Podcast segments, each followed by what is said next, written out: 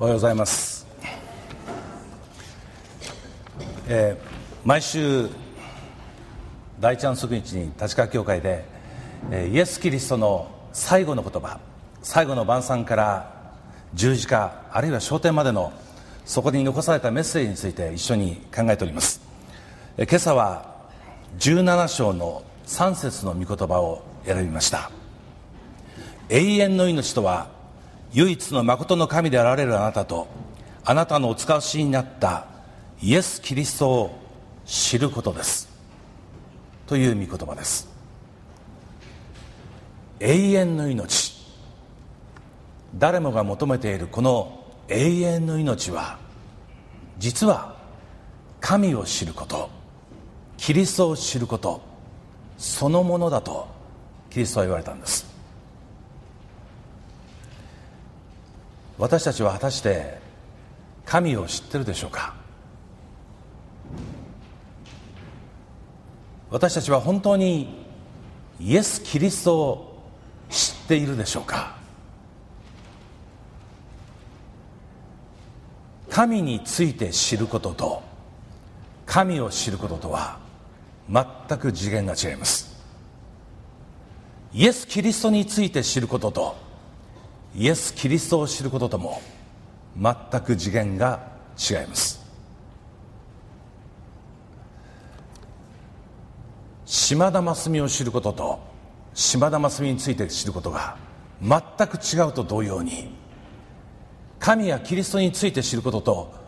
神そしてキリストを知ることとは全く違うことです。ここでキリストが言われているのは、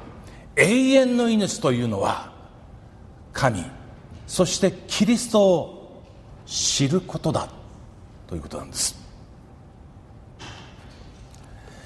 ユダヤ教徒のエリートであったサウロという青年、後にパウロと呼ばれますが、彼は聖書を幼い頃から学んでおりました。そして聖書の神を知ってるつもりでした。しかしそれは聖書の神について知っていたのであって神を知っていたのではないということにやがて気がつきます。そして本当に彼の必要としていたイエス・キリストを知るに至ります。イエス・キリストを知ることの価値、それは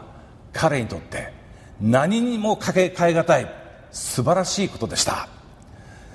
えー、ご一緒にピリピへの手紙、ピリピの信徒への手紙のだいさん章を読んでみたいと思います。最初にパウロは自分がユダヤ教徒として本当に誇るべきものをたくさん持っていることを羅列いたします。ご節から、私は生まれてようかめに割礼を受け、イスラエルの民に属し、ベニヤミン族の出身でヘブライ人の中のヘブライ人です。えー、律法に関してはファリサイ派の一員、熱心さの点では教会の迫害者、律法の義については火の打ちどころのないものでしたと彼は自己紹介いたします。ようかめに割礼を受けた生粋のユダヤ人だって言うんです。途中からユダヤ人になったんじゃない、生まれながらのユダヤ人だって。そしてイスラエルの民に属し、ベニヤミン族の出身、ベニヤ民族というのはイスラエルの最初の王様サウルを輩出したところの民族です。ベニヤミンの出身、もうこれはそれだけでも誇り高い、その血筋のものだっていうんです。ヘブライ人の中のヘブライ人、律法に関してはファリサイ派の一員、もうファリサイ派というのは本当に熱心で真面目なユダヤ教徒でした。律法、神の言葉を徹底的に学んで、聖書について神についてその知識は計り知ることのできないものがありました。聖書について神について知っているということにおいてはファリサイ派に勝るものはなかったはずです。彼はその一人だった。そして熱心さの点においてはどれだけユダヤ教に熱心であったかというと、信仰宗教であったあの邪教にも等しいキリスト教の迫害者だったっていうんです。ユダヤ人にとっては神の御心というのは律法に従前に完全に言い表されていて、その律法を完全に守った時に永遠の命が与えられる。これが彼らの基本的な教えでした。信仰でした。そこにナザレ派と呼ばれる信仰宗教がやってきまして、あのナザレの大工イエスは実は神の子だった。あの十字架の死は実はメシアとして我々人類を救うために犠牲となって死なれた愛の死であった。このイエスの死を、十字架の死を信じる者は、たとえ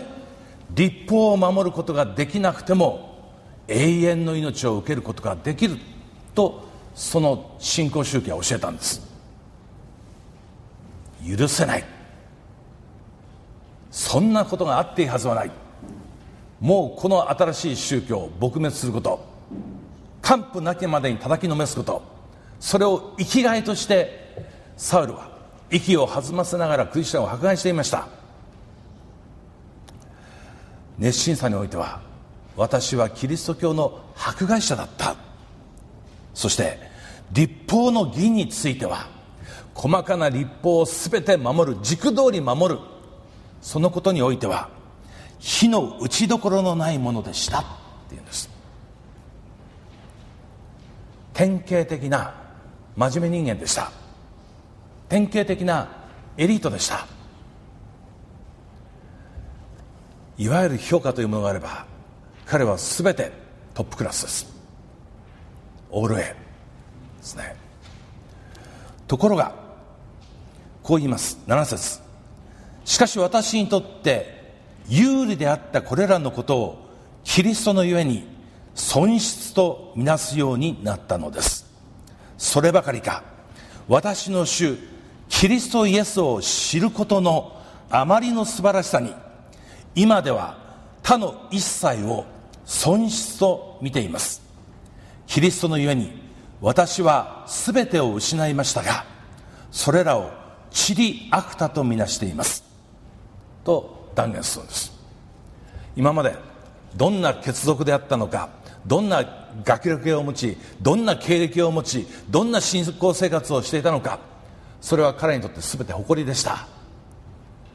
ところがキリストを知った時、イエスキリストを知った時、それらはもうゴミに等しいものだ、むしろ不利なもの、なければよかったもの、あってはならないもの、そのように思えてきた。パウロはそう言います。はち節の一番最後から、キリストを得、キリストのうちにいるものと認められるためです。私には律法から生じる自分の義ではなく、キリストへの信仰による義、信仰に基づいて神から与えられる義があります。かつて神について知っていた頃は、彼はですね、律法から生じる自分の義を求めていたんです。律法を守ることによって築き上げられていくところの内なる義を求めていました。ところがキリストを知ることによって、キリストへの信仰による義、信仰に基づいて神から与えられる外からの義、それが今あって、私は完全に救われている、そう確信しているんです。じゅう節、私はキリストとその復活の力とを知り、これまた知るという言葉が出てきますね。キリストとその復活の力とを知り、その苦しみに預かって、その死の姿にあやかりながら、何とかして死者の中からの復活に達したいのです。死者の中からの復活、これが永遠の命です。パウロが永遠の命を本当に見出したのは、神について、聖書についていて知っていた、よく知っていたあのユダヤ教徒の時代ではありませんでした。ダマスコ途上で復活のキリストに出会って、キリストご自身を知った時から、彼は初めて永遠の命を生きるということの意味を知るものになりました。そしてその永遠の命は律法を守ることから得られるものではない、立法を守ることから生じる自分の義のうちの中にあるのではなくて、そうではなくて、キリストへの信仰による義、神から与えられる義にあると彼は悟っていきます。で、さて、キリストを知ったときに、神を本当に知ったときに与えられる義っていうのは、まあ、信仰による義というふうに言われます。で、このきゅう節にもですね、キリストへの信仰による義、これが私たちをですね、救いへと永遠の命へと導くのだと書かれています。ところが、今からおよそひゃくねんほど前に一人のスイス人の神学者が、このイエス・キリストを信じる信仰、あるいはイエス・キリストへの信仰、あるいはイエス・キリストに対する信仰と訳してきたこの言葉、この訳は本当に正しかったのかと問いました。カール・バルトという若き神学者でした。彼はもともとこのイエス・キリストへの信仰と訳されている言葉、日本語で訳されている言葉は、ギリシャ語の言語ではですね、キリストの信仰って書いてあるんです。所有格です。まあ、ギリシャ語では属格っていうんですけど、英語では所有格、イエス・キリストの信仰って書いてある。それをですね、私たちの持っております現代語訳の聖書は、日本語も英語もドイツ語もフランス語も、イエス・キリストへの信仰、イエス・キリストに対する信仰というふうに訳しています。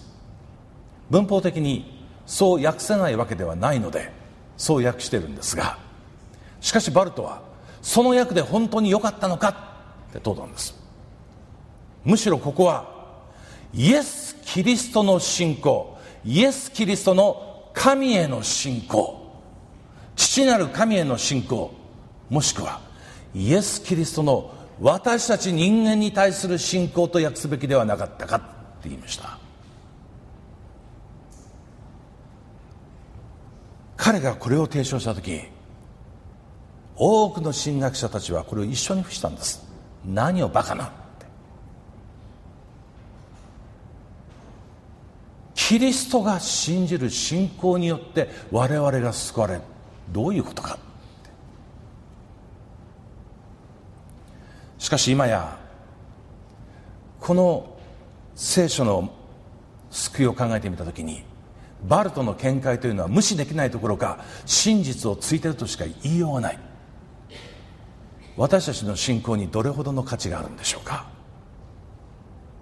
むしろキリストが死に至るまで父なる神の救いの計画のその全てを信頼し、そこに従順であられたからこそ、私たちは今こうして救われているのではないでしょうか。さらに言えば、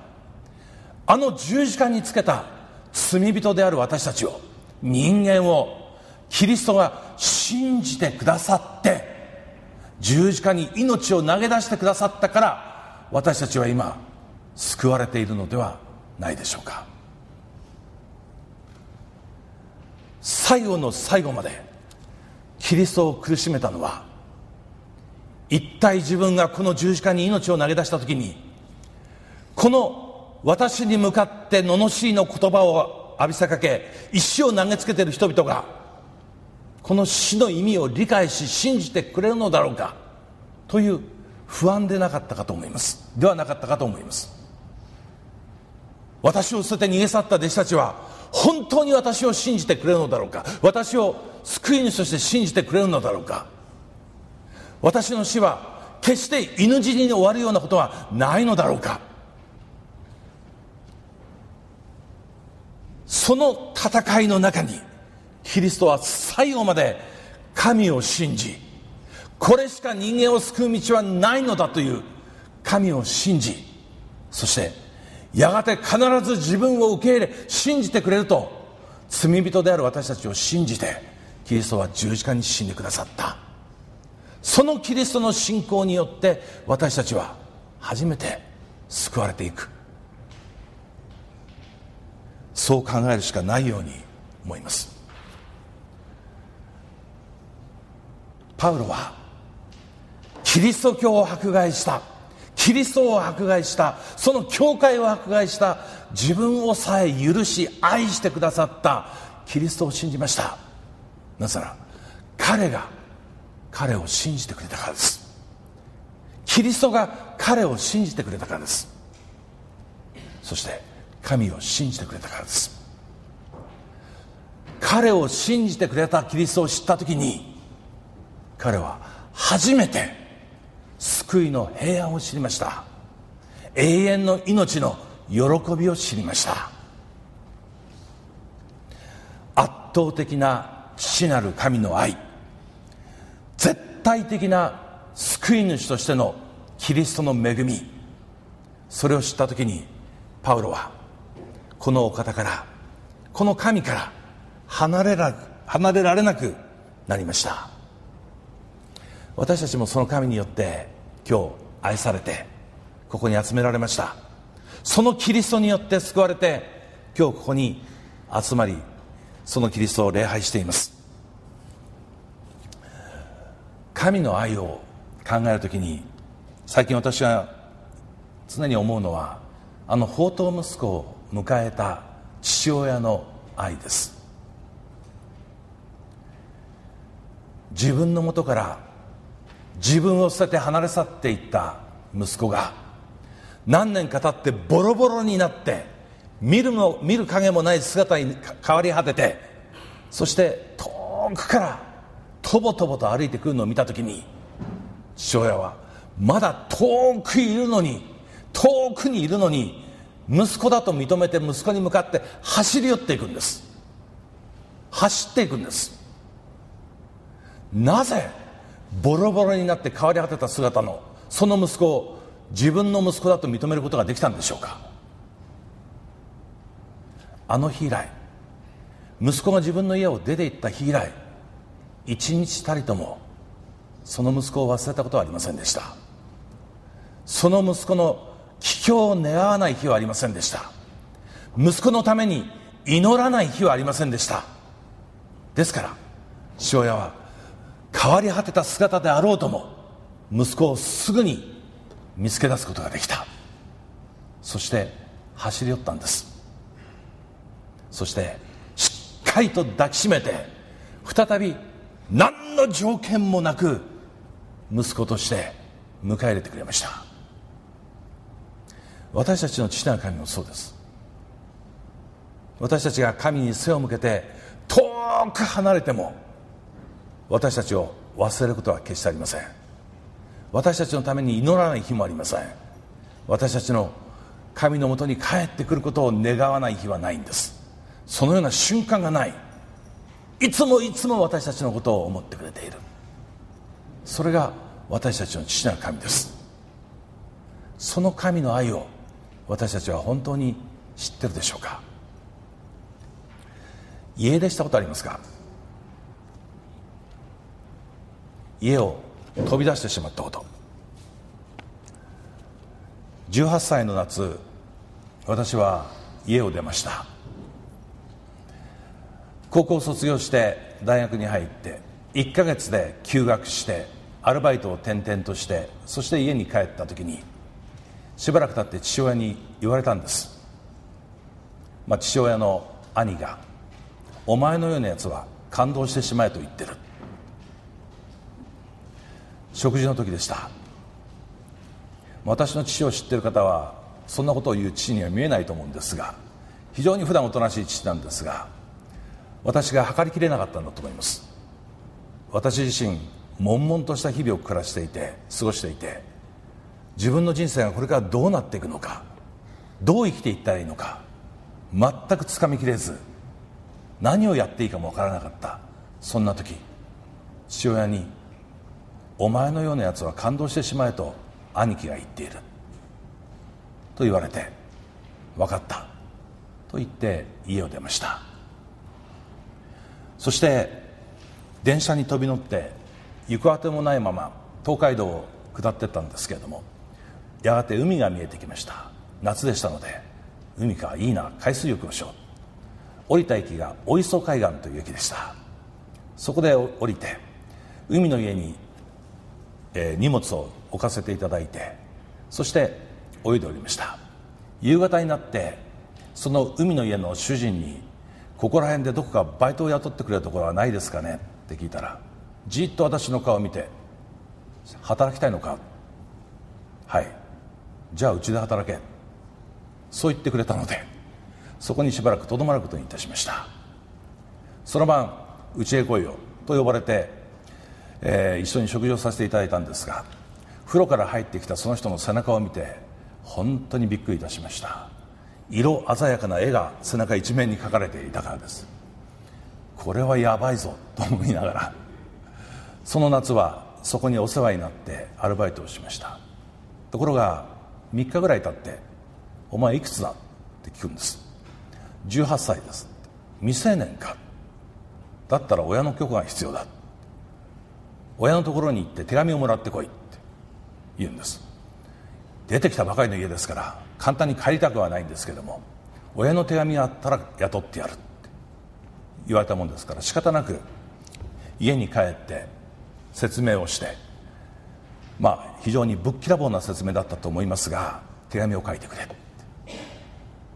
でこれ確かに息子だと、あのよろしくお願いしますという手紙を書いてもらって、それを持ってまたその海の家で働き続けました。夏はそれほど長くありません。夏が終わって再び家に帰ることにしました。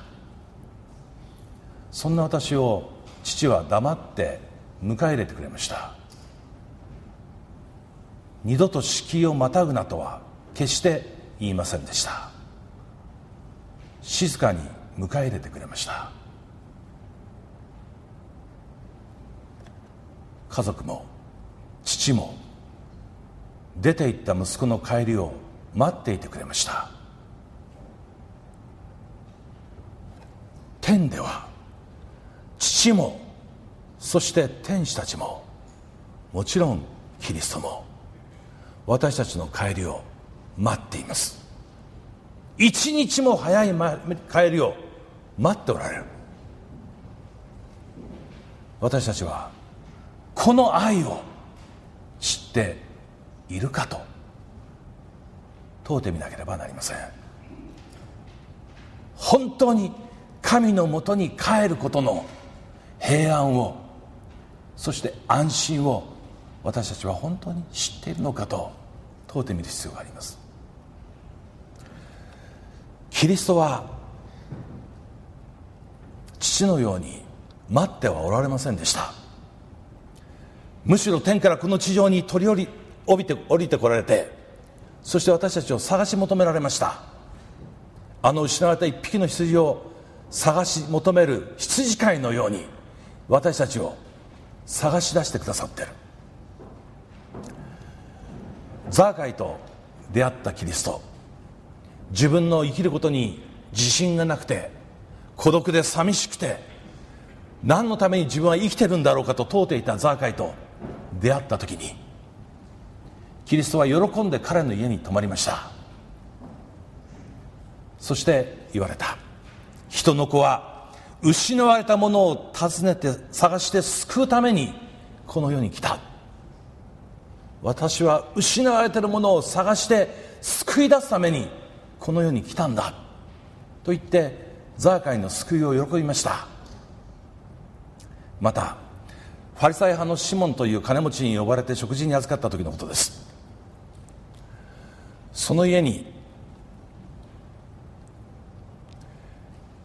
招かざる客が一人紛れ込みました。聖書は罪深い女と記しています。とてもとてもファリサイ派の人が一緒に食事をしたくない、うん、したくはないと考えている、そして自分の屋根の下には入れたくないと考えている罪深い女がイエスを慕ってその食事の場に紛れ込んだんです。そしてその女は何があったか、泣いて泣いて涙でイエスの足をですね濡らして、その濡れた足を髪の毛で拭った。ちょっとイメージすると気持ち悪いんですが、にせんねんまえ以前にはそういう習慣があるようあったのか、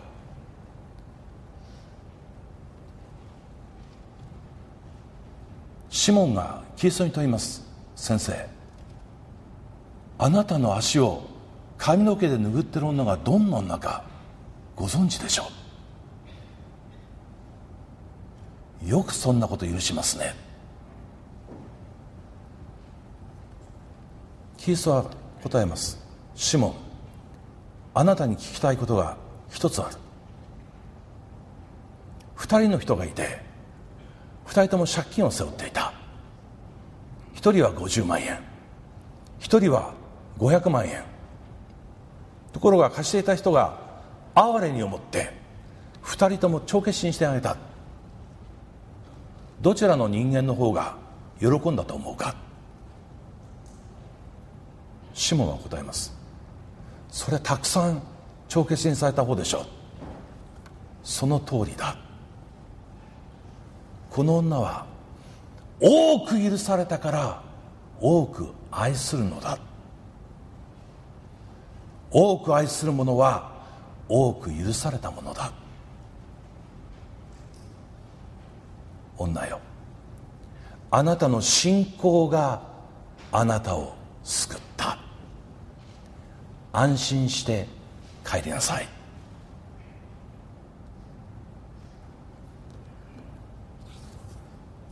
キリストは、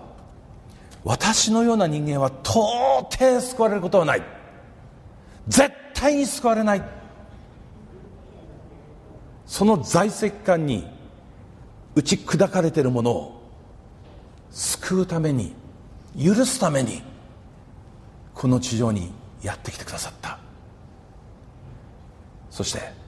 一人一人を追いかけて、許されてるよ、愛されてるよ、いいか、私はあなたのために十字架に死ぬんだから心配するな、そう言われる。不倫の現場で捕らえられた女がみんなの前に突き出されて、石が彼女に投げつけられようとした時、キリストは言われます。あなた方の中で一度も罪を犯してない者がまずこの女に石を投げつければよい。誰も投げつけられない。そしてみんな石を置いて立ち去っていきます。現場に残ったのはキリストとその女性だけでした。キリストはただの一度も罪を犯したことがなかったので、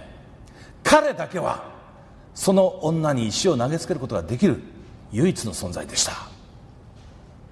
しかしキリストは彼女に言います。私もあなたに石を投げない。今後はもう二度と罪を犯してはならない。なぜキリストはその罪深い女をですね、罰しなかったのでしょうか。なぜ不倫を犯し、そのご主人を苦しめ、家族を苦しめているこの女を罰しなかったのでしょうか。私もあなたは石を投げないというキリストの言葉の背後に、実はこの言葉が隠されています。私もあなたに石を投げない。私はあなたの代わりに石を受けるためにこの地上にやってきたのだから、あなたが受けるべき石はこの私が受ける。お帰りなさい。もう二度と決して罪を犯してはならない。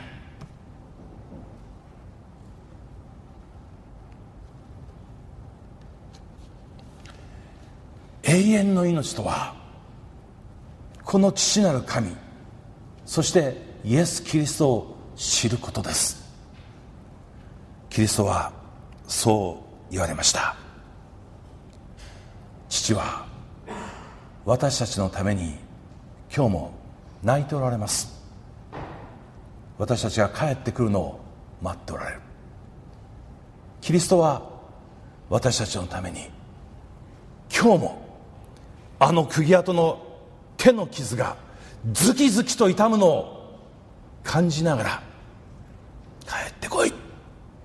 私のもとに帰ってこい、そう祈っておられます。父の涙という岩淵誠さんの作られた賛美歌があります。その賛美歌を平田愛理さんと福島美希さんに歌っていただきたいと思います。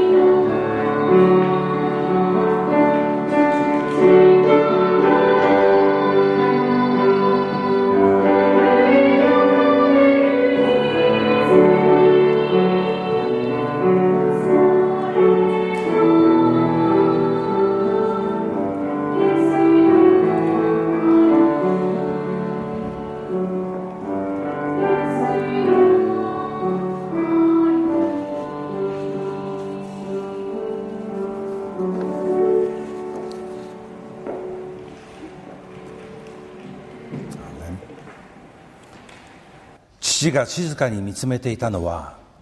愛する一人子の傷ついた姿。人の罪をその身に背負い、父よ、彼らを許してほしいと。父なる神も、そしてキリストも、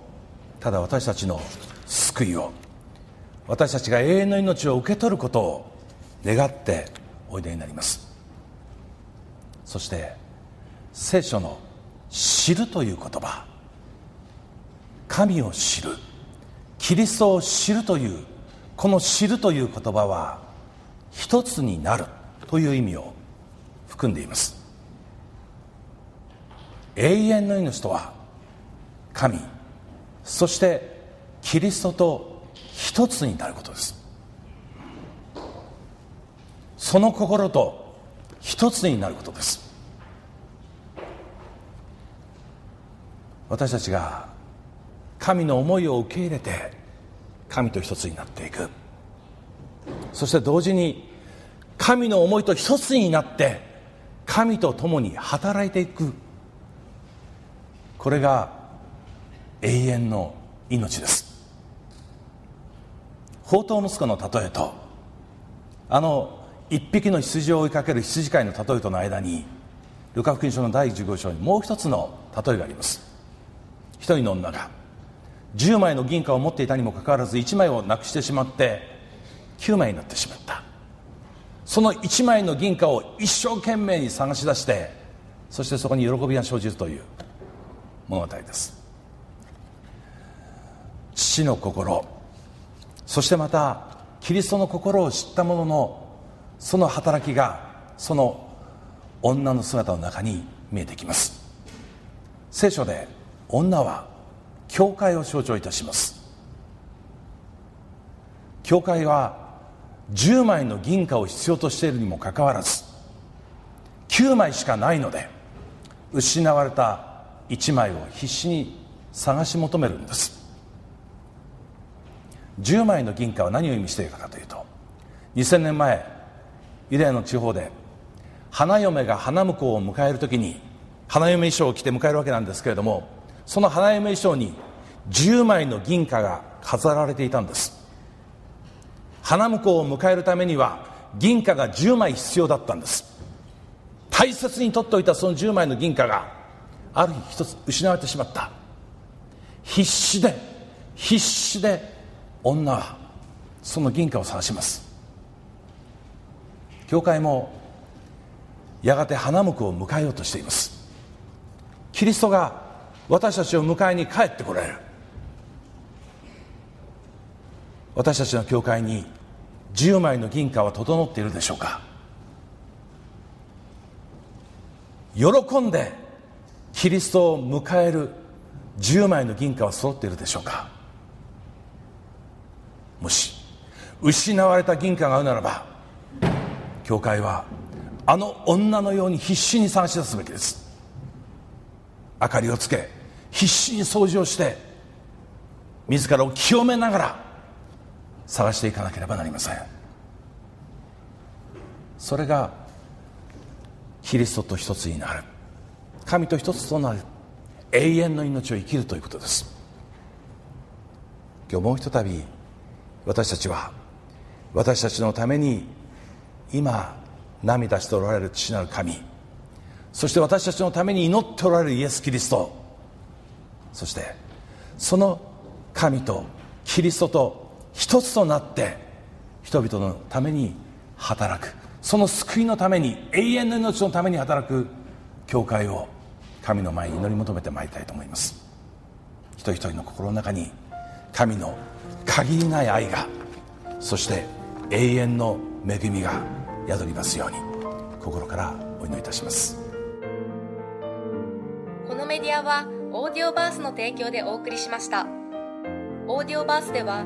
福音を広めるためにお説教やセミナーなどの音声映像の無料配信を行っています。詳しくは エイチティーティーピーコロンスラッシュスラッシュダブリューダブリューダブリュードットオーディオバースドットオーアールジー へアクセスしてください。